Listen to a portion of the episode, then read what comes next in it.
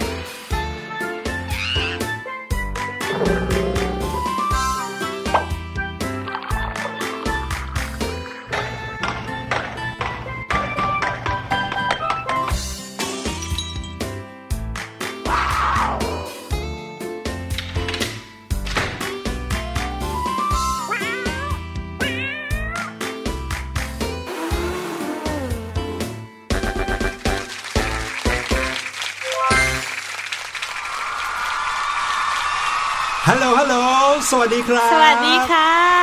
สวัสดีทุกคนนะครับที่กำลังฟังกันอยู่ตอนนี้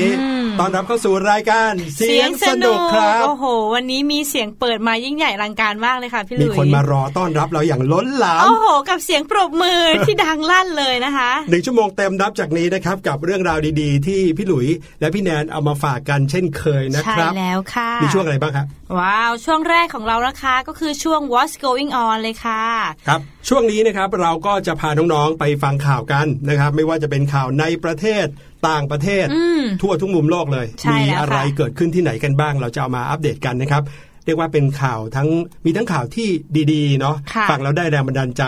มีข่าวที่อาจจะเป็นอุทาหรณ์ให้พวกเราได้นะครับ รวมไปถึงช่วงที่สองนะครับรู้หรือไม่กับพี่ลูกเจี๊ยบ ซึ่งวันนี้พี่ลูกเจี๊ยบก็มารออยู่เช่นเคยแล้ว บอกว่าบอกเลยนะ ตอนนี้พี่ลูกเจี๊ยบเนี่ยแบบกำลังรอเลย เจอน้องๆด้วยเรื่องที่พี่หลุยเองนะฟังแล้วก็ว้าวเหมือนกัน ว้าว แล้วก็ช่วงสุดท้ายค่ะ ช่วงห้องเรียนสายชิวนะคะ ไปครับพบกับวิชาที่ไม่ง่ายและก็ไม่ยากไม่แต่ยากว่าครับในห้องเรียนของเราก็จะชิวแน่นอนค่ะ ใช่ครับช่วง What's Going On นะครับวันนี้เป็นข่าวที่ต้องบอกว่ามีทั้ง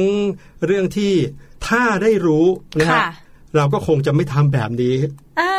ฟังดูแล้วรู้สึกเหมือนมีอะไรที่น่าทำอะไรเสียดายล่ะคะไปหน่อยพี่หลุยนะแล้วก็อีกหนึ่งข่าวนะครับ เป็นข่าวของการค้นพบ จริง ๆ จะว่าไปก็ไม่เชิงเป็นการค้นพบนะ แต่เป็นการศึกษาชีวิตของสัตว์ชนิดหนึ่งค่ะ ซึ่งต้องบอกว่าอ่าพี่หลุยถามพี่แนนอย่างนี้ คิดว่าสัตว์ชนิดไหนในโลกที่แบบเชื่องช้า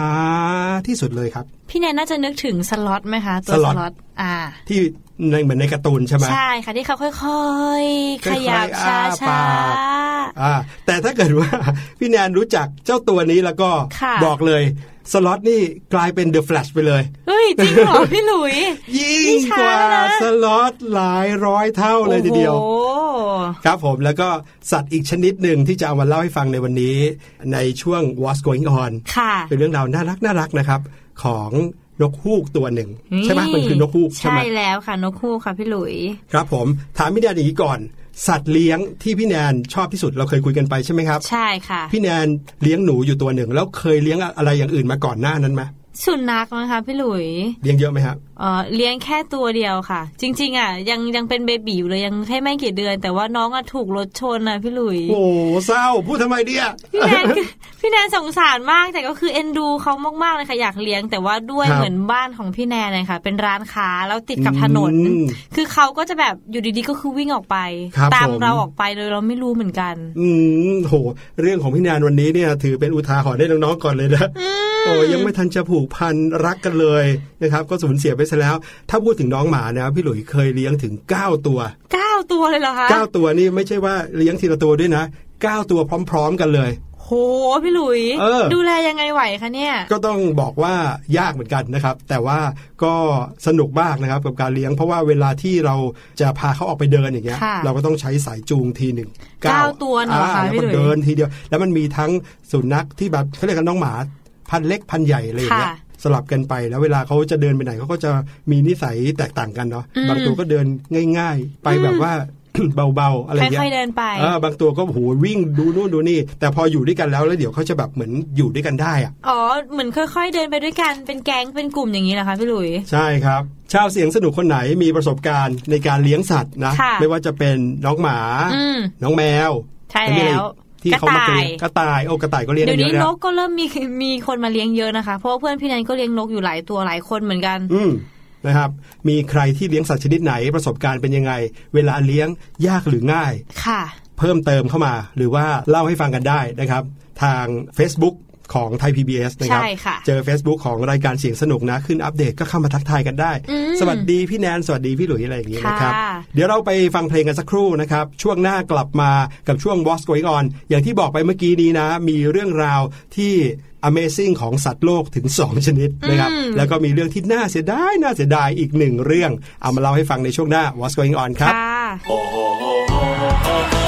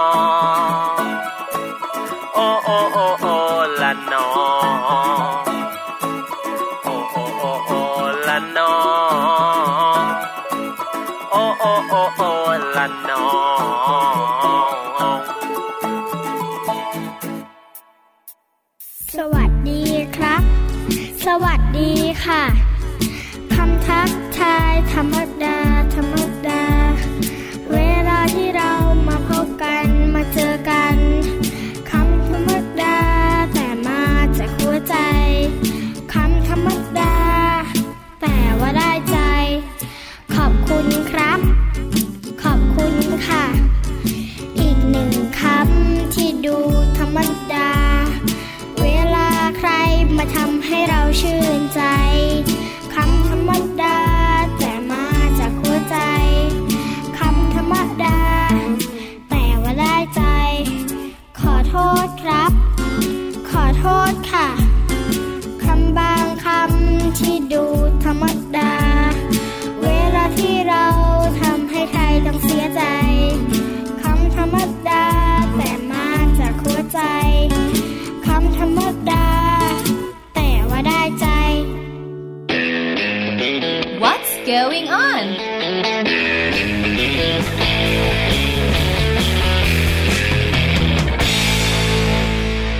มาถึงช่วงแรกของเสียงสนุกนะครับ ช่วงนี้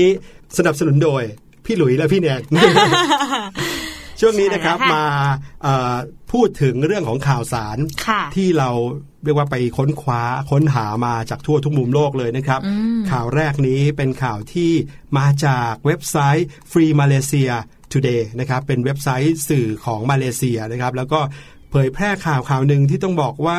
น่าเสียดายจริง ๆ เลยจริงนะครัค่ะพี่หลุยครับ เพราะว่าข่าวนี้เป็นข่าวของการทำลายทิ้งอืมของสิ่งหนึ่งที่จำเป็นมาก โดยเฉพาะอย่างยิ่งกับภาวะแบบนี้ทุกๆวันนี้ บ้านเรานี่ยิ่งหายากเลยนะคะ สิ่งเนี้ยใช่โอ้โหพอบอกว่าหายากพี่หรือว่าคนเริ่มจะเดาออกกันแล้วแหละเนอะนะเพราะว่าเดือนหนึ่งมาแล้วนะครับ ที่คนใช้ของสิ่งนี้เหมือนเป็นอวัยวะชิ้นที่ 33 เลยไม่ไม่ไม่ไม่ใช่สิเขาเรียกว่าเป็นอวัยวะอีกชิ้นหนึ่งของร่างกายอะโอ้แต่ว่าชิ้นที่เท่าไหร่ก็ไม่รู้เหมือนกันนะครับ นั่นก็คือ อะเดี๋ยวเล่าให้ฟังว่าคืออะไรนะครับ เป็นเรื่องที่ทำให้หวาดผวากันไปทั่วนะครับสำหรับสำหรับเรื่องที่ทั่วทั้งโลกกำลังหวาดวิตกกันนะครับกับวิกฤตไวรัสโคโรนานะครับ ชาวมาเลเซียในเมืองปีนังก็เหมือนกันนะครับ เพื่อนบ้านของเรานี้เองนะครับใช่มาเลเซียค่ะก็เป็นประเทศที่อยู่ใต้จากประเทศไทยลงไปนะครับ ถัดจากประเทศไทยลงไปก็คือมาเลเซียเลยนะครับ ก็เรียกได้ว่าเป็นเพื่อนบ้านที่ใกล้ชิดกับเรามากเลยครับ แน่นอนเขาก็กลัวเหมือนกันนะครับ แล้วก็เกิดภาวะของการ ป้องกันไวรัสนะค่ะมีการแจกหน้ากากอนามัย อืมแล้วก็มีการออกมาตรการป้องกันออกมาต่างๆ เหมือนกันกับที่บ้านเรานะใช่ครับแล้ว แล้วก็อยู่ดีๆครับเกิดเหตุการณ์หนึ่งเกิดขึ้น ที่ต้องบอกว่าใครไม่รู้ก็ต้องคิดว่าน่ากลัว เพราะอยู่ดีๆนะครับ มีกล่องปริศนากล่องหนึ่งนะครับ ถูกเอามาวางทิ้งไว้บริเวณหน้าสถานกงศุลของประเทศจีนอ่า คือคำว่าสถานกงศุลเนี่ยคิดง่าย ๆ เหมือนกับอ่าสถานทูตนะครับค่ะ สถานทูตของประเทศจีนก็อยู่ใจกลางกรุงปีนังเนาะอืมทีเนี้ยพอเวลาที่เอ่ออยู่ดีๆ ก็มีลังอะไรก็ไม่รู้อะครับ มาวางเอาไว้ที่หน้าสถานทูตจีน ในวันที่คนเนี่ยกำลังตื่นเต้นตกใจกันอยู่ว่าอ่าประเทศจีนที่เขาเป็นแหล่งแพร่กระจาย แพร่กระจายของไวรัสโคโรนาอ่าไวรัสโคโรนาเนี่ยนะครับเขาก็ ตกใจกันใหญ่เลยค่ะนะครับ เจ้าหน้าที่สถานกงสุลจีนเขาก็ได้รีบโทรแจ้ง ให้กับทางการมาเลเซียได้ทราบ เกี่ยวกับสิ่งที่เกิดขึ้นนี้ ปรากฏว่าพอทางการมาเลเซียรู้นะครับ ทั้งหน่วยดับเพลิง ทั้งหน่วยเก็บกู้ระเบิด ทั้งกระทรวงสาธารณาสุข ทั้งโอโหทุกคนที่เกี่ยวข้องนะฮะกับเรื่องของการป้องกันไวรัสเนี่ยคือมากัน พร้อมหน้าครบแห่ครักันมาเลยนะครับค่ะรีบเดินทางมายังจุดเกิดเหตุอย่างพร้อมเพรียงค่ะแต่เขามีวิธีในการป้องกันและแก้ไขเรื่องนี้ที่แปลกประหลาดมากพี่หลุยอ่านแล้วก็รู้สึกเออเขาทำกันอย่างนี้เหรอนะครับ ก็คือพอหลังจากที่ทุกฝ่ายมากันเสร็จแล้วนะครับ ก็จ้องไปที่ลังกระดาษที่เป็น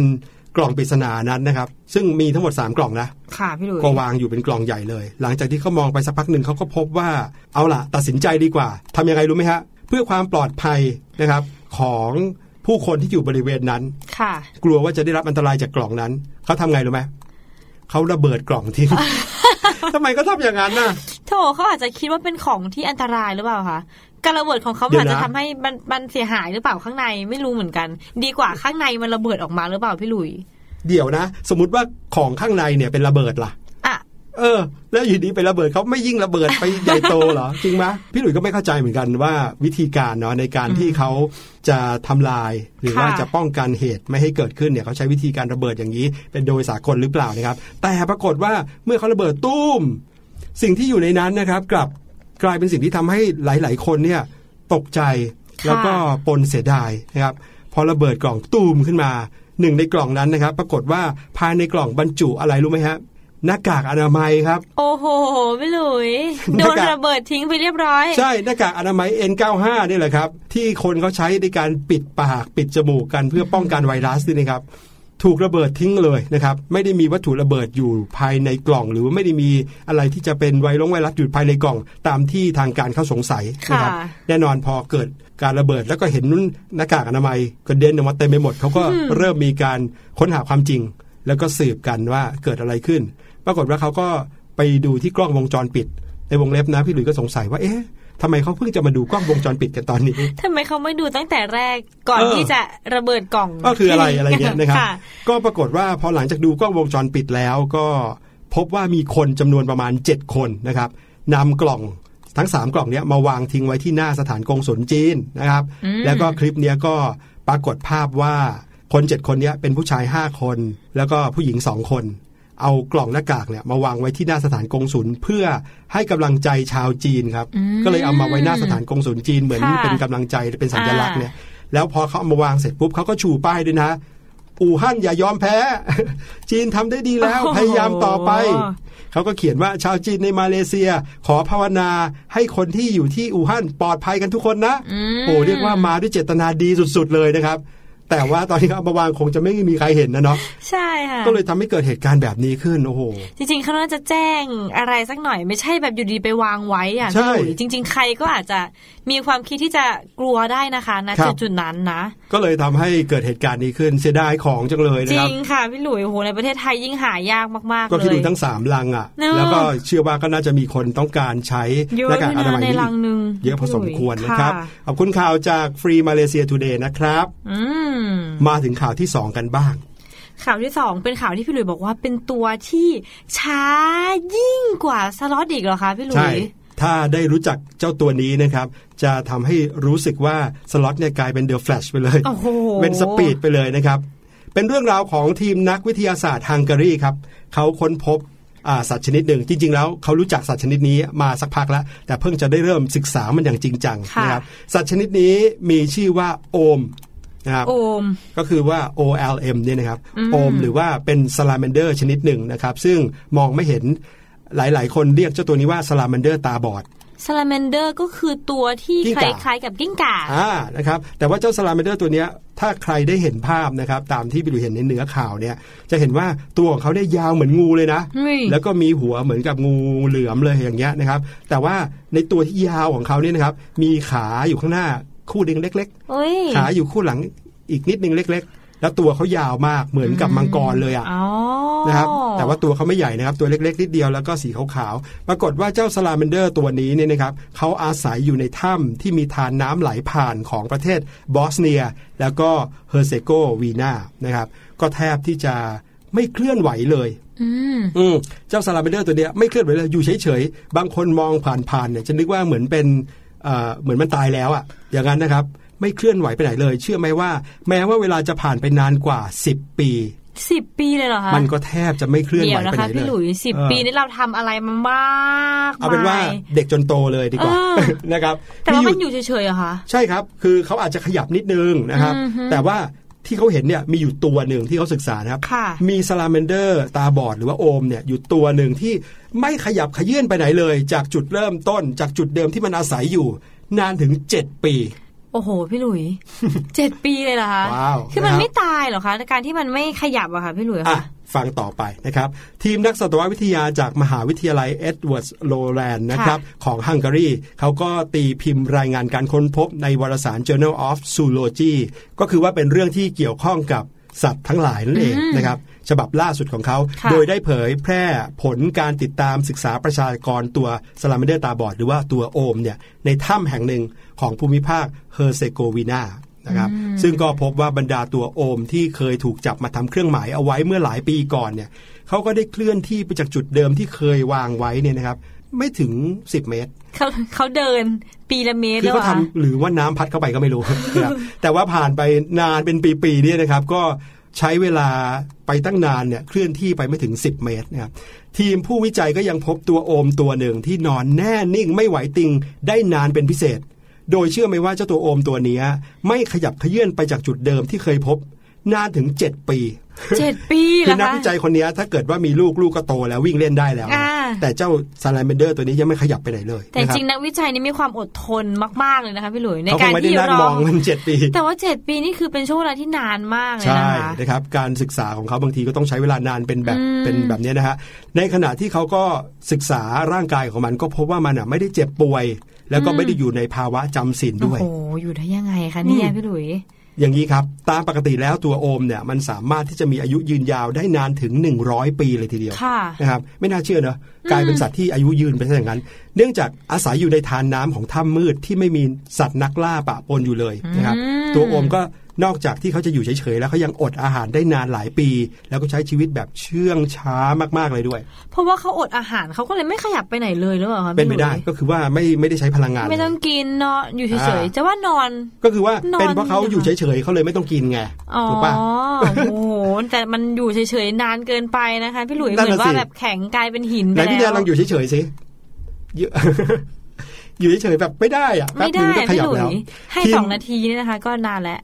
ทีมผู้วิจัยครับเขาบอกว่าสิ่งเดียวที่ทำให้ตัวโอมเคลื่อนที่ออกจากจุดที่มันเคยอยู่ได้เนี่ยก็คือการไปหาคู่เพื่อผสมพันธุ์อืมซึ่งจะเกิดขึ้นเพียงครั้งเดียวทุกๆ กี่ปีรู้ไหมค่ะ ทุกๆ12ปีครึ่งเดี๋ยวพี่หลุยแสดงว่าเจ้าโอมตัวเนี้ยที่อยู่เจ็ดปีนะคะครับอีกประมาณน่าจะประมาณห้าปีเนี่ยมันอืมถึงจะขยับใช่ไหมคะ เป็นไปได้นะครับอืมถ้ำที่ตัวโอมเหล่านี้อาศัยอยู่นะครับ ก็ไม่ค่อยจะมีอาหารอุดมสมบูรณ์สักเท่าไหร่นักนะครับอืมแต่ว่านานทีปีหนพวกมันก็จะกินสัตว์น้ำที่มีเปลือกหุ้มตัวเล็กๆนะครับ อย่างเช่น พวกกุ้งฝอยหอยทากนะครับ ตัวเล็กๆนะ หรือกินแมลงบ้างในบางครั้งค่ะนะครับ ซึ่งผู้นำทีมวิจัยนะครับเขาก็บอกว่า แม้ว่าพวกมันแทบจะไม่ทำอะไรเลย แต่การติดตามศึกษาสัตว์ประเภทนี้ก็มีความสำคัญมาก ระบบนิเวศในถ้ำที่มีทานน้ำไหลนั้นนะครับ ช่วยสร้างความรู้ความเข้าใจใหม่ เกี่ยวกับเรื่องวิวัฒนาการ และแนวทางการอนุรักษ์ธรรมชาติได้ดี ไม่แน่นะครับว่าเราอาจจะใช้ตัวโอมนี้เป็นดัชนีชี้วัดผลกระทบทางสิ่งแวดล้อม จากกิจกรรมของมนุษย์ ซึ่งอาจจะทำให้แหล่งน้ำจืดในถ้ำและใต้ดินนั้นเปลี่ยนแปลงไปก็ได้ครับอืมต้องขอบคุณอะผู้นำทีมนักวิจัยมาก ๆ เลยนะคะ เรียกว่ามีความอดทนนะครับ ไปค่ะศึกษาสัตว์ชนิดหนึ่งซึ่งบอกได้เลยว่าทำให้พี่หลุยเนี่ย ตกใจเหมือนกัน จริง ๆ มันเป็นสัตว์ที่ดูลึกลับมากนะคะพี่หลุยครับคิดดูว่าเราอาจจะไม่ได้เจอง่ายๆน้องๆอาจจะมีมีโอกาสได้พบน้อยมากๆเลยในชีวิตหนึ่ง แน่นอนครับเขามีถิ่นอาศัยของเขาชัดเจน ใช่แล้วค่ะพี่หลุย แสดงว่าจริง ๆ นักวิทยาศาสตร์เนี่ยค่อนข้างที่จะให้ความสัมพันธ์กับสัตว์ที่เขาเหมือนจะพูดว่าเก็บตัวอ่าซ่อนตัวอยู่ในระบบนิเวศของเรา เขาอาจจะมีผลกับระบบนิเวศยังไงอืมใช่ค่ะ ครับผมนั่นก็คืออีกหนึ่งข่าวที่นำมาฝากกันในวันนี้นะครับขอบคุณข่าวจาก BBC ประเทศไทยครับ ใช่แล้วค่ะพี่หลุย มาถึงสัตว์อีกตัวหนึ่งบ้างค่ะที่เมื่อกี้พูดถึงไป เป็นนกที่ตาโต อุ้ยน้องๆน่าจะรู้จักนะพี่หลุย อ้าวบอกว่าตาโตก็รู้เลยอืมพอนกคูกเอ้ยนั่นคือเจ้านกฮูกเองล่ะค่ะครับข่าวนี้นะคะเป็นข่าวของเจ้านกฮูกตัวหนึ่งเนี่ยเขาหล่นตุ๊บมาที่พื้นนะคะอ้าวทางเจ้าหน้าที่ก็รีบมาช่วยเลยนึกว่าบาดเจ็บ แต่ว่าที่ไหนได้นะคะ เจ้าน้องนกฮูกเนี่ยเขาแค่อ้วนจนบินไม่ขึ้นค่ะพี่หลุย จริงเหรอ ยังไงอะ ข่าวนี้นะคะมาจากเว็บไซต์บอลแพนด้าค่ะพี่หลุย เมื่อต้นเดือนที่ผ่านมาค่ะ เป็นเรื่องราวที่น่ารักชวนยิ้มนะ เพราะว่าทางเจ้าหน้าที่เขตรักษาพันธุ์นกฮูกซัฟฟล็อก สหราชอาณาจักรค่ะ เขาได้รับการแจ้งจากพลเมืองดีว่า มีนกฮูกตัวหนึ่งเนี่ย หล่นตุบลงมา นอนอยู่ที่พื้นเลยค่ะครับแล้วก็บินต่อไม่ได้บินไม่ขึ้นค่ะพี่หลุยอืมพลเมืองดีก็เลยคิดว่ามันเนี่ยอาจจะได้รับการบาดเจ็บ จึงรีบขอความช่วยเหลือเลย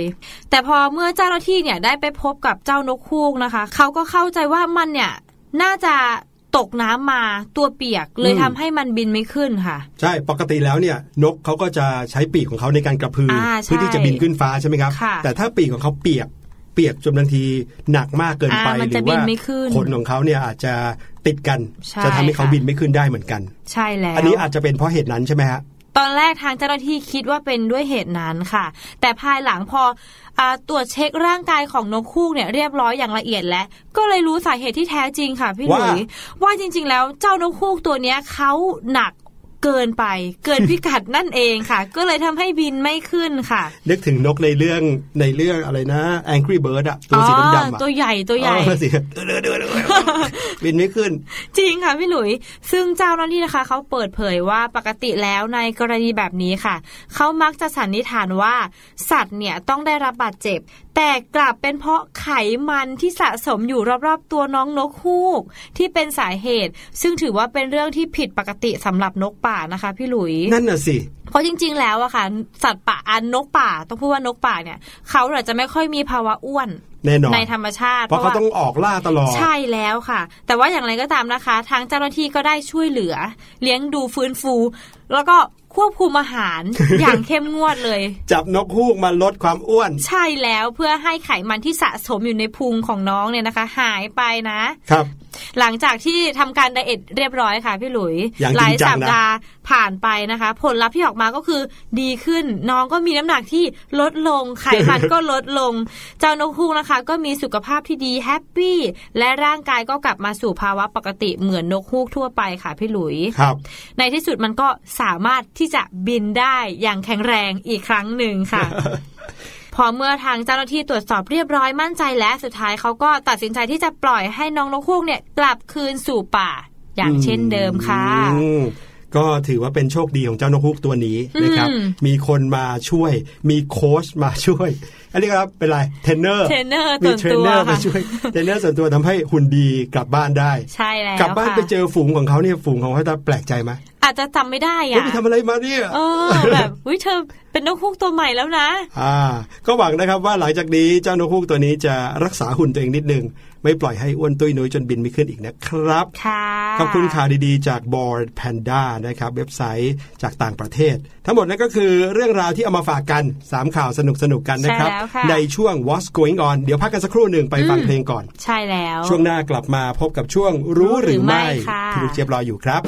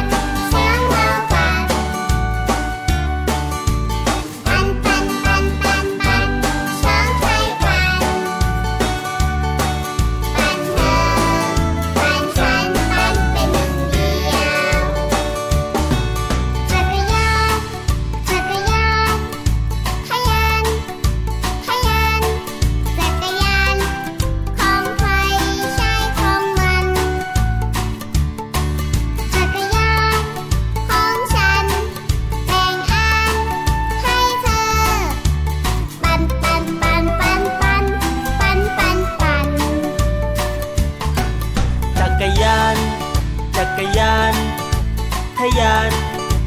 ทยาน จักรยานของใครใช่ของมัน จักรยานของฉัน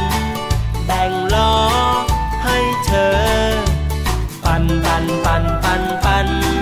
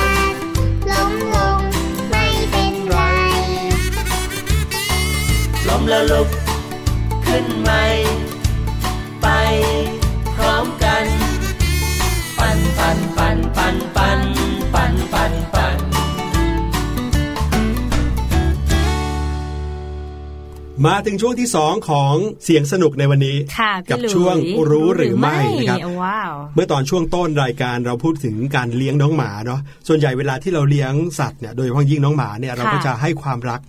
แล้วก็จะบอกว่าเลี้ยงเขาให้ความรักอย่างเดียวก็ไม่พอนะค่ะต้องให้ความรับผิดชอบด้วย ใช่แล้วเพราะว่าค่ชีวิตของเขาเนี่ยก็ขึ้นอยู่กับเราเลยแหละให้ความรักความทนุถนอมดูแลเขาไม่ใช่ว่าการเลี้ยงสัตว์คือการให้ข้าวกินเฉยๆนะครับใช่ค่ะ แต่ในบางประเทศนะครับ การอ่า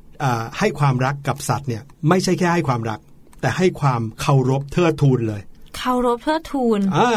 โอ้โหยังไงอะคะบางทีเราอาจจะเคยได้ยินเรื่องของการเอ่อยกให้สัตว์เป็นเทพเจ้าใช่ไหมค่ะเทพเจ้าในบางศาสนาอย่างเงี้ยอืมเขาก็ให้วัวเป็นเทพเจ้าบ้างอะไรบ้าง มีเทศกาลหนึ่งนะครับในประเทศเนปาลเขาเทิดทูนน้องหมา เป็นเทศกาลที่ น้องหมาจะมีความสุขมากอืมๆเพราะคนจะดูแลเขาอย่างเหมือนราชาเลยทีเดียว โอ้โหอ่ารายละเอียดจะเป็นยังไงเดี๋ยวไปติดตามในช่วงรู้หรือไม่กับค่ะพี่ลูกเจี๊ยบไปฟังกันครับ รู้หรือไม่กับพี่ลูกเจี๊ยบ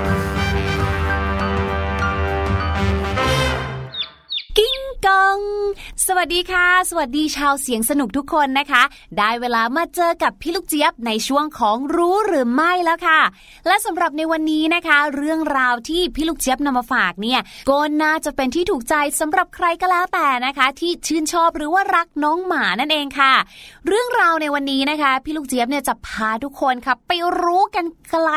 ก็ไม่ได้ไกลสักเท่าไหร่นะคะ แค่แถวๆบ้านเนี่ยแหละค่ะ นั่นก็คือที่ประเทศเนปาลนั่นเองค่ะน้องๆรู้หรือไม่คะว่าที่ประเทศเนปาลเนี่ยนะคะ เขาเนี่ยมีเทศกาลเทิดทูนน้องหมา เสมือนน้องหมาเนี่ยเป็นทูตของเทพเจ้าเลยละค่ะ ข่าวในวันนี้นะคะพี่ลูกเจี๊ยบนำมาจาก BBC News นั่นเองค่ะ โดยเขาพาดหัวข้อข่าวเอาไว้นะคะว่าเนี่ยที่ประเทศเนปาลนะคะ เขามีการ celebrate ค่ะ หรือว่ามีการเฉลิมฉลอง Day of the Dogs นะคะ หรือถ้าแปลเป็นภาษาไทยเนาะก็เหมือนกับว่าเป็นวันของน้องหมานั่นเอง และชื่อของเทศกาลนี้นะคะก็คือ Cooker t h a r นั่นเองค่ะ ก็จะจัดขึ้นทุกปีนะคะ ซึ่งจะจัดขึ้นนะคะในวันที่ 2 ของช่วงเทศกาลทีฮาหรือเป็นที่รู้จักกันดีว่าดิวาลี ในฐานะเทศกาลที่ใหญ่เป็นอันดับสองของเนปาลเลยแหละค่ะ โดยในงานนี้นะคะ หรือว่าในเทศกาลนี้เนี่ยเขาก็จะมีการแสดงความชื่นชม หรือแสดงความรักแก่บรรดาน้องหมาค่ะ ด้วยการนำพวงมาลัยนะคะ ไปคล้องคลอพวกมันค่ะ แล้วก็มีการให้อาหารให้แบบของดีๆ ของอร่อยๆนะคะ อาหารเนี่ยก็จะเป็นอาหารทั่วไปก็มีนะคะ รวมไปถึงค่ะถ้าเกิดว่าเป็นอาหารหมาโดยเฉพาะเลย เช่นอาหารเม็ดอะไรแบบเนี้ยก็จะต้องเลือกเป็นอาหารเม็ดที่ดีที่สุด ยี่ห้อที่ดีที่สุดแบบนี้นะคะ และที่สำคัญค่ะก็คือ บรรดาน้องหมานะคะ ก็จะถูกแต้มสีแดงที่หน้าผากด้วยค่ะ เพื่อแสดงถึงความชื่นชมนั่นเอง สาเหตุที่ชาวฮินดูเนี่ยนะคะ เขาจัดเทศกาลนี้ให้ เพราะเขาเชื่อเขาว่าน้องหมาเนี่ยเป็นผู้ส่งสารของพญายมราชที่รู้จักกันเนาะว่าเป็นเทพแห่งความตายนั่นเองค่ะ ดังนั้นการที่เราเนี่ยนะดูแลน้องหมาให้มีสุขภาพที่ดีเนี่ยก็จะทำให้บรรดาพญายมราชนั้นมีความแฮปปี้หรือว่าพอใจนั่นเองค่ะและที่น่ารักไปกว่านั้นนะคะ ก็คือบรรดาน้องหมาที่จะได้รับความรักความชื่นชม หรือได้รับการเฉลิมฉลองในวันนี้เนี่ยไม่ใช่แค่น้องหมาที่เราเลี้ยง หรือว่าน้องหมาที่มีเจ้าของนะคะ แต่ว่าเป็นสุนัขจรจัดก็ได้ค่ะ น้องหมาคือเรียกว่าทุกตัวเลยค่ะ ที่อยู่ในประเทศเนปาลเนี่ยก็จะได้เข้าร่วมเป็นส่วนหนึ่งของเทศกาลนี้ด้วยนะคะ น้องเหนือจากการที่เราเนี่ยนะคะจะมีอาหารดีๆ ให้น้องหมาแล้วมีการแบบว่าให้ดอกไม้ ชื่นชมน้องหมาแสดงความรักความผูกพันกับน้องหมาเนี่ยนะคะ ชาวเนปาลเองเนี่ยเขาก็จะมีการทำความสะอาดบ้านด้วยนะ ให้บ้านเนี่ยสวยงามค่ะ จุดโคมไฟแล้วก็สวดมนต์ขอพรจากเจ้าแม่ลักษมี ที่เขาเนี่ยนะคะนับถือว่าเป็นเทพเจ้าแห่งความอุดมสมบูรณ์ค่ะ ขอให้ท่านเนี่ยเสด็จมาให้พรที่บ้านนั่นเอง และน้องๆ รู้หรือไม่คะว่าเทศกาลนี้เนี่ยนะคะ ก็ไม่ได้มีแค่ที่ประเทศเนปาลที่เดียวนะคะ เพราะเทศกาลนี้เริ่มแพร่หลายไปยังประเทศอื่นๆ ด้วย ยกตัวอย่างเช่นในปี 2016 ค่ะ ในวันเดียวกันกับที่ประเทศเนปาลเนี่ยจัดเทศกาลนี้นะคะ คนในประเทศเม็กซิโกซิตี้ค่ะ เขาก็ได้นำเทศกาลนี้ค่ะ ไปประยุกต์ มีการพาน้องหมาของตัวเองเนี่ยออกมาเดินค่ะ ที่จัตุรัสหนึ่งนะคะ เขาเรียกจัตุรัสนี้ว่าจัตุรัสปฏิวัติ แต่เขาไม่ได้แบบว่าออกมาปฏิวัติอะไรนะคะ เป็นแค่ชื่อจตุรัสนั้นเฉยๆค่ะ นอกจากจะพาน้องหมาเนี่ยออกมาเดินเล่นแล้ว ก็มีการมอบดอกไม้ มอบพวงมาลัยให้กับน้องหมาเหล่านี้นะคะ เหมือนกับที่ประเทศเนปาลก็ทำกันเลยค่ะสำหรับใครนะคะที่อยากจะไปเห็นเทศกาลนี้ด้วยตาตัวเองนะคะ ปีนี้ค่ะปี 2020 นะคะเขาบอกว่าเทศกาลนี้เนี่ยก็จะจัดขึ้นในเดือนพฤศจิกายนนั่นเองค่ะ แม้ไหนๆเนาะได้พูดเรื่องราวของการแบบว่าเทิดทูนน้องหมา หรือว่ามีความรักให้น้องหมาสเต็มเปี่ยมเนาะอยากจะตบท้ายด้วยอีกหนึ่งเรื่องเล็ก ๆ นิดนึงนะคะสำหรับใครที่ชอบน้องแมวกันบ้าง พี่ลูกเจี๊ยบเนี่ยนึกออกค่ะว่าประเทศญี่ปุ่นเนี่ยนะคะ ก็เป็นประเทศที่รักน้องหมาน้องแมวมากเลยนะ โดยเฉพาะน้องแมวเขาแบบว่ามีนางกวักเลยใช่ไหมคะ ก็จะมีบรรดาคาเฟ่แมวหรืออะไรแบบเนี้ยแต่ว่าค่ะเขาเนี่ยจะมีสถานที่หนึ่งที่ประเทศญี่ปุ่นนะคะเออเป็นเกาะค่ะชื่อว่าเกาะทาชิโรจิมะนะคะ หรือเรียกกันสั้นๆค่ะเป็นที่รู้จักกันว่าเกาะแมวนั่นเอง คือที่เกาะเนี้ยจะมีพวกแมวประชากรแมวเนี่ยค่ะเยอะมากๆเลย ถ้านับเป็นสัดส่วนนะคะ ก็คือมีประชากรแมวเนี่ยเยอะกว่ามนุษย์เนี่ยนะคะ หรือว่าเยอะกว่าประชากรคนเนี่ยถึง 6 เท่ากันเลยทีเดียวค่ะ เนื่องจากว่าในสมัยก่อนค่ะที่เกาะนี้เขามีการเลี้ยงไหมเพื่อทำผ้าไหมใช่ไหมแล้วหนูเนี่ยก็เยอะค่ะหนูก็จะชอบมากัดผ้ามาอะไรอย่างเงี้ยทำให้ผลิตภัณฑ์ของเขาเนี่ยเสียหายใช่ไหมเขาก็เลยมีการเลี้ยงแมวจรค่ะ เพื่อให้บรรดาแมวจรเนี่ยคอยกำจัดหนูให้ ตั้งแต่วันนั้นเป็นต้นมาจนถึงวันนี้นะคะ ก็เลยทำให้จำนวนประชากรแมวเนี่ยมีจำนวนที่เพิ่มพิ่มพูนมากขึ้นมหาศาลเลยค่ะ แต่ว่าชาวบ้านค่ะก็ไม่ได้รู้สึกแบบว่าเป็นภาระหรืออะไรนะ ด้วยความรักแมวเนาะเขาก็เลยเลี้ยงแมวเหล่านั้นไว้บนเกาะค่ะ แม้ว่าจะเป็นแมวจร เขาก็มักจะเอาอาหารไปวางไว้ให้คอยดูแลอย่างดีค่ะ นอกจากนั้นนะคะ ทุกวันนี้เกาะทาชิโรจิมะเนี่ยหรือว่าเจ้าเกาะแมวเนี่ยก็ยังเป็นอีกหนึ่งสถานที่ท่องเที่ยวนำรายได้มาสู่ประชากรในเกาะนี้อีกด้วยค่ะ ก็เป็นเรื่องราวสนุกสนานน่ารู้นะคะ ที่พี่ลูกเจี๊ยบนำมาฝากกันในวันนี้นั่นเอง ขอขอบคุณที่มาเรื่องราวน่ารู้สนุกสนุกในวันนี้ด้วยนะคะ กับเว็บไซต์ BBC News นั่นเองค่ะ ส่วนพี่ลูกเจี๊ยบวันนี้ต้องขอลาไปก่อนแล้ว วันพรุ่งนี้พบกันใหม่ที่เก่าเวลาเดิมนะคะ สวัสดีค่ะ รู้หรือไม่กับพี่ลูกเจี๊ยบอ๋อพี่หลุยรู้แล้วพี่แดน เป็นเรื่องราวของความเชื่อนั่นเองค่ะนะครับที่เขาบอกว่าสุนัขเนี่ยเป็นผู้ส่งสารอืมของพระยายมราชโอ้อันนี้ยังเป็นเอ่อความเชื่อในเรื่องของความตายเนาะค่ะในทุกๆพื้นที่เลยอะมักจะมีความเชื่อเกี่ยวกับเรื่องนี้ในหลาย ๆประเทศเลยจริงค่ะพี่หลุยจำได้ในเรื่องโคโค่เนาะอืมอืมเป็นแอนิเมชันเรื่องหนึ่งก็พูดถึงเรื่องของเทศกาลเกี่ยวกับความตายเหมือนกันใช่แต่ว่าแล้วเป็นในเรื่องของความผูกพันของครอบครัวค่ะซึ่งน่ารักมากๆเลยนี่ก็เป็นอีกหนึ่งเรื่องนะครับที่ทำให้สัตว์เนี่ยได้รับการดูแลเป็นอย่างดี จากมนุษย์ครับขอบคุณพี่ลูกเจี๊ยบมากๆเลยค่ะเดี๋ยวเราไปฟังเพลงสักครู่ครับ ช่วงหน้ากลับมากับช่วงห้องเรียนสายชิลห้องเรียนสายชิลหลายคนรอช่วงนี้แล้วนะครับ เพราะว่ากำลังติดตามซีรีส์รามเกียรติ์อยู่อืมอ่านะครับเดี๋ยวเรากลับมาติดตามช่วงหน้าวิชาภาษาไทยวันนี้ มาพร้อมกับรามเกียรติ์แน่นอนครับ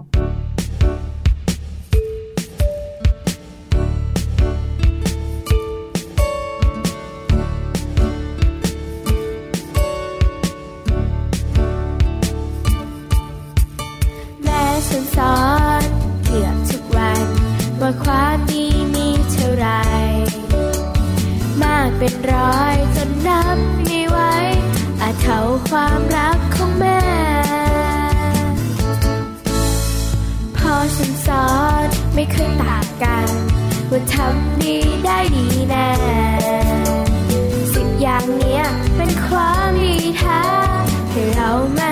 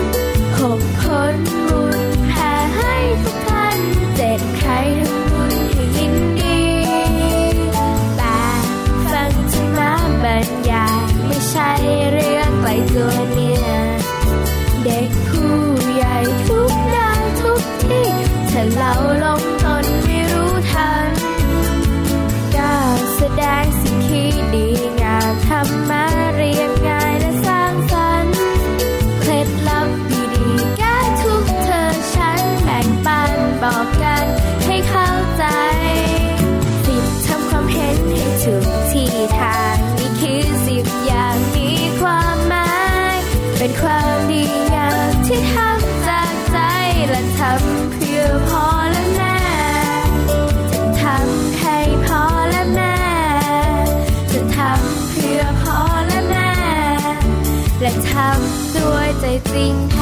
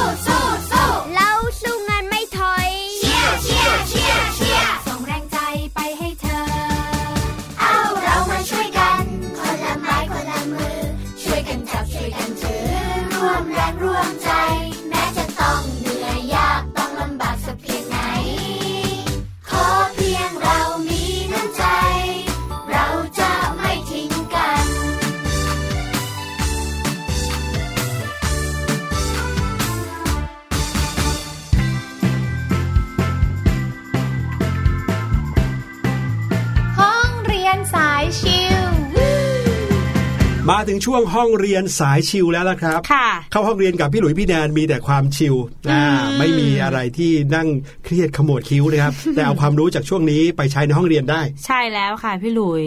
แล้ววันนี้นะคะ รามเกียรติ์ที่เป็นซีรีส์ยาวของเรา วันนี้เรามาถึงคิวของ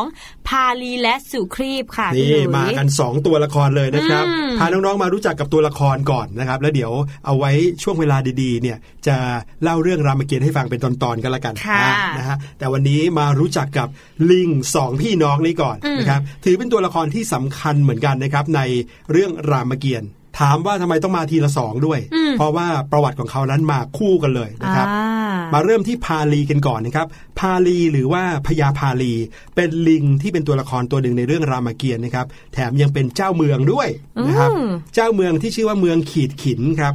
พาลีนี้มีฤทธิ์มากที่สุดตัวหนึ่งเลยทีเดียว มีกายเป็นสีเขียว เป็นโอรสของพระอินทร์กับนางการอัจฉาครับ ชื่อเดิมชื่อว่ากากาศ ตอนเด็กๆเนี่ยนะครับโดนฤาษีโคดมสาปให้กลายเป็นลิง เช่นเดียวกันกับสุครีบก็โดนสาปให้กลายเป็นลิงเหมือนกัน ซึ่งก็สุครีบนี่ก็เป็นน้องชายเขาค่ะนะครับต่อมานะครับพระอินทร์ผู้เป็นบิดาก็ได้สร้างเมืองที่ชื่อว่าขีดขิน ให้พาลีปกครอง แล้วก็ตั้งชื่อให้ใหม่ว่าพระยากากาศนะครับ ภายหลังก็ได้รับการเปลี่ยนชื่ออีกทีหนึ่งเป็นพาลีนะครับอ๋อแสดงว่าพระยากากาศกากาศนี่คือเป็นชื่อที่มาก่อนครับอ๋อ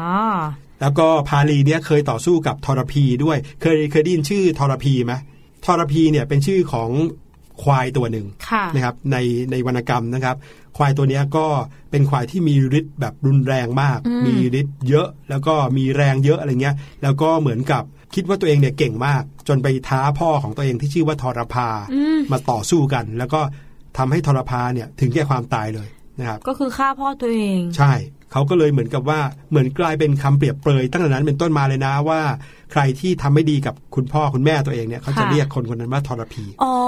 อ่ามมาจากตรงนี้นี่เองค่ะพี่หลุย ใช่ครับ ทีนี้พาลีเขาเคยสู้กับททรรพีพีมาแล้วนะครับ ซึ่งพาลีจะต้องเข้าไปสู้ในถ้ำสุรการ ก่อนไปเนี่ยเขาก็ได้สั่งเสียกับสุครีบน้องชายเอาไว้ว่า ถ้าผ่านไปเจ็ดวันแล้ว ถ้าตัวพี่ยังไม่กลับออกมาก็ให้ไปดูรอยเลือดนะ ถ้าเลือดข้นนะคือเลือดของทรพี ถ้าเลือดใสก็คือเลือดของพี่เองแหมอันนี้คือประวัติคร่าวๆนะครับพาลีเนี่ยนะครับยังมีอีกหนึ่งวีรกรรม ซึ่งทำให้เขาโดดเด่นมากในเรื่องนี้ก็คือ ตอนที่พระอิศวรเนี่ยฝากนางดารามากับพาลี เพื่อให้กับสุครีผู้เป็นน้องนะครับ พาลีก็ได้ยึดนางดาราเอาไว้เป็นภรรยาซะเองเลยอ้าวอ่านะครับ นอกจากนั้นพาลียังเคยแย่งนางมนโทกับทศกัณฐ์อีกด้วยโอ้โหเป็นธรรมดาไม่ธรรมดาเหมือนกันนะครับ เรียกว่าพญาลิงตัวนี้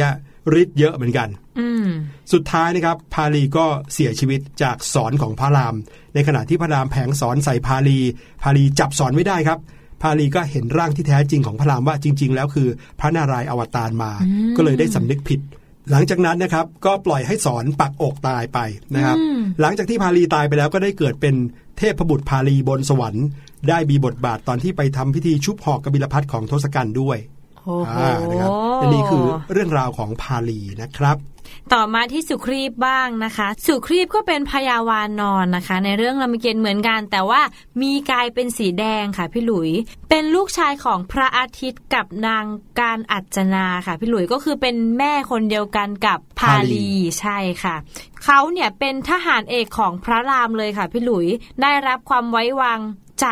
จากพระรามให้เป็นผู้จัดการกองทัพเลยนะ เขาออกสู้รบกับกองทัพของกรุงลงกาอยู่เสมอ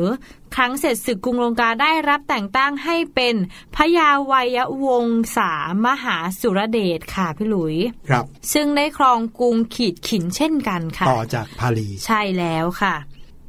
เรื่องราวของพาลีและสุครีมเนี่ยนะครับค่ะเป็นเรื่องที่เรียกว่ามีที่มาที่แตกต่างจากตัวละครตัวอื่นเลยนะครับอืมเพราะว่านางการอัจนาที่เป็นแม่ของทั้งคู่เนี่ยนะครับ จริงๆแล้วเป็นภรรยาของพระฤาษีโคดมค่ะนะครับ แล้วพระฤาษีโคดมเนี่ยนะครับ ก็ไปบำเพ็ญเพียรอยู่ในถ้ำลึก ปรากฏว่าในระหว่างที่นางการอัจนาอยู่คนเดียวเนี่ยนะครับ ก็มีพระอินทร์แล้วก็พระอาทิตย์มาเสกลูกให้เกิดขึ้น ในท้องของนางการอัจนาค่ะนะครับ แล้วก็ออกมาเป็นพาลีกับสุครีบอืมที่เมื่อก่อนชื่อกากาตอะนะแล้วก็สุครีบใช่ค่ะนะครับ ก็ปรากฏว่าพอฤาษีกลับมานะครับ ก็พบว่า มีบุตรสองคนเขาก็คิดว่าเป็นลูกของเขาเอง แล้วก็อยู่ด้วยกันมาสักพักหนึ่งนะครับค่ะก็รู้ความจริงแอบระแคะระคายมาว่าสองคนเนี้ยไม่น่าจะเป็นลูกของตัวเองฤาษีโคดมก็เลยโยนลูกทั้งสองคนเนี่ยลงน้ำแล้วก็อธิษฐานว่าถ้าเกิดว่าทั้งสองคนนี้เป็นลูกของตัวเองจริง ให้ว่ายกลับมาหาได้อืมแต่ถ้าสองคนนี้ไม่ใช่ลูกของตัวเองจริง ให้กลายร่างเป็นลิง แล้วก็ขึ้นไปอีกฝั่งหนึ่งแล้วก็หนีไปเลย ค่ะ ปรากฏว่าพอหลังจากที่ ฤาษีโคดมอธิษฐานเสร็จนี่นะครับ ทั้งสองคนนี้ก็กลายร่างเป็นลิงสีแดงกับสีเขียวเลย แล้วก็ว่ายขึ้นฝั่งฝั่งตรงข้ามไป แล้วก็หายเข้าป่าไปเลย จริง ๆค่ะพี่หลุยมีอีกคนหนึ่งที่เป็นลูกของฤาษีโคดมด้วยนะคะ พี่หลุยครับแต่ว่าเป็นผู้หญิงค่ะ ชื่อว่านางสวาหะ ครับ แต่ว่านางสวาหานี่คือเขาเป็นลูกจริง ๆ ของฤาษีโคดมกับนางการละอัจนาค่ะพี่หลุยเขาก็เลยเนี่ยว่ายน้ำกลับมาหาฤาษีโคดมได้ใช่มีแค่สองคนที่เป็นลิงแล้วก็เข้าป่าไปเลยใช่ครับก็คือสุครีบกับพาลีนั่นเองครับค่ะ คุณคุณชื่อนางสวาหะไหมอืมนางสวาหะก็คือแม่ของหนุมานนั่นเองอืมอ่านั่นแปลว่าพาลีกับสุครีบเนี่ยเอาจริง ๆ แล้วก็เป็นเหมือนกับนาอาเอ่อเป็นอาค่ะของ หนุมานค่ะงงไหมงงไปงงมาเหมือนกันอ่าครับนั่นก็คือตัวละครในเรื่องรามเกียรติ์นะครับ แล้วก็เป็นทั้งหมดที่เรานำมาฝากกันในวันนี้ในใช่ช่วงแล้วห้องเรียนสายชิว เดี๋ยว พรุ่งนี้มาติดตามกันดีกว่า ว่าห้องเรียนสายชิวจะมีอะไรมาฝากนะครับ วันนี้รายการเสียงสนุกหมดเวลาแล้ว ใช่แล้วค่ะ พี่หลุยน่าเสียดายมากเลยนะ แต่ว่าเดี๋ยวพบกันใหม่ในวันพรุ่งนี้ครับพรุ่งนี้เลยนะคะ ถ้าเกิดว่าใครอยากจะฟังซ้ำใช่พบกันใหม่ในคลิปต่อไปเลยอ่าหรือว่าจะเป็นคลิปก่อนหน้านี้ก็ได้เหมือนกันค่ะครับผมวันนี้ลาไปก่อนสวัสดีคสรับวัสดีค่ะสบัดจินตนาการ สนุกกับเสียง เสริมสร้างความรู้ในรายการ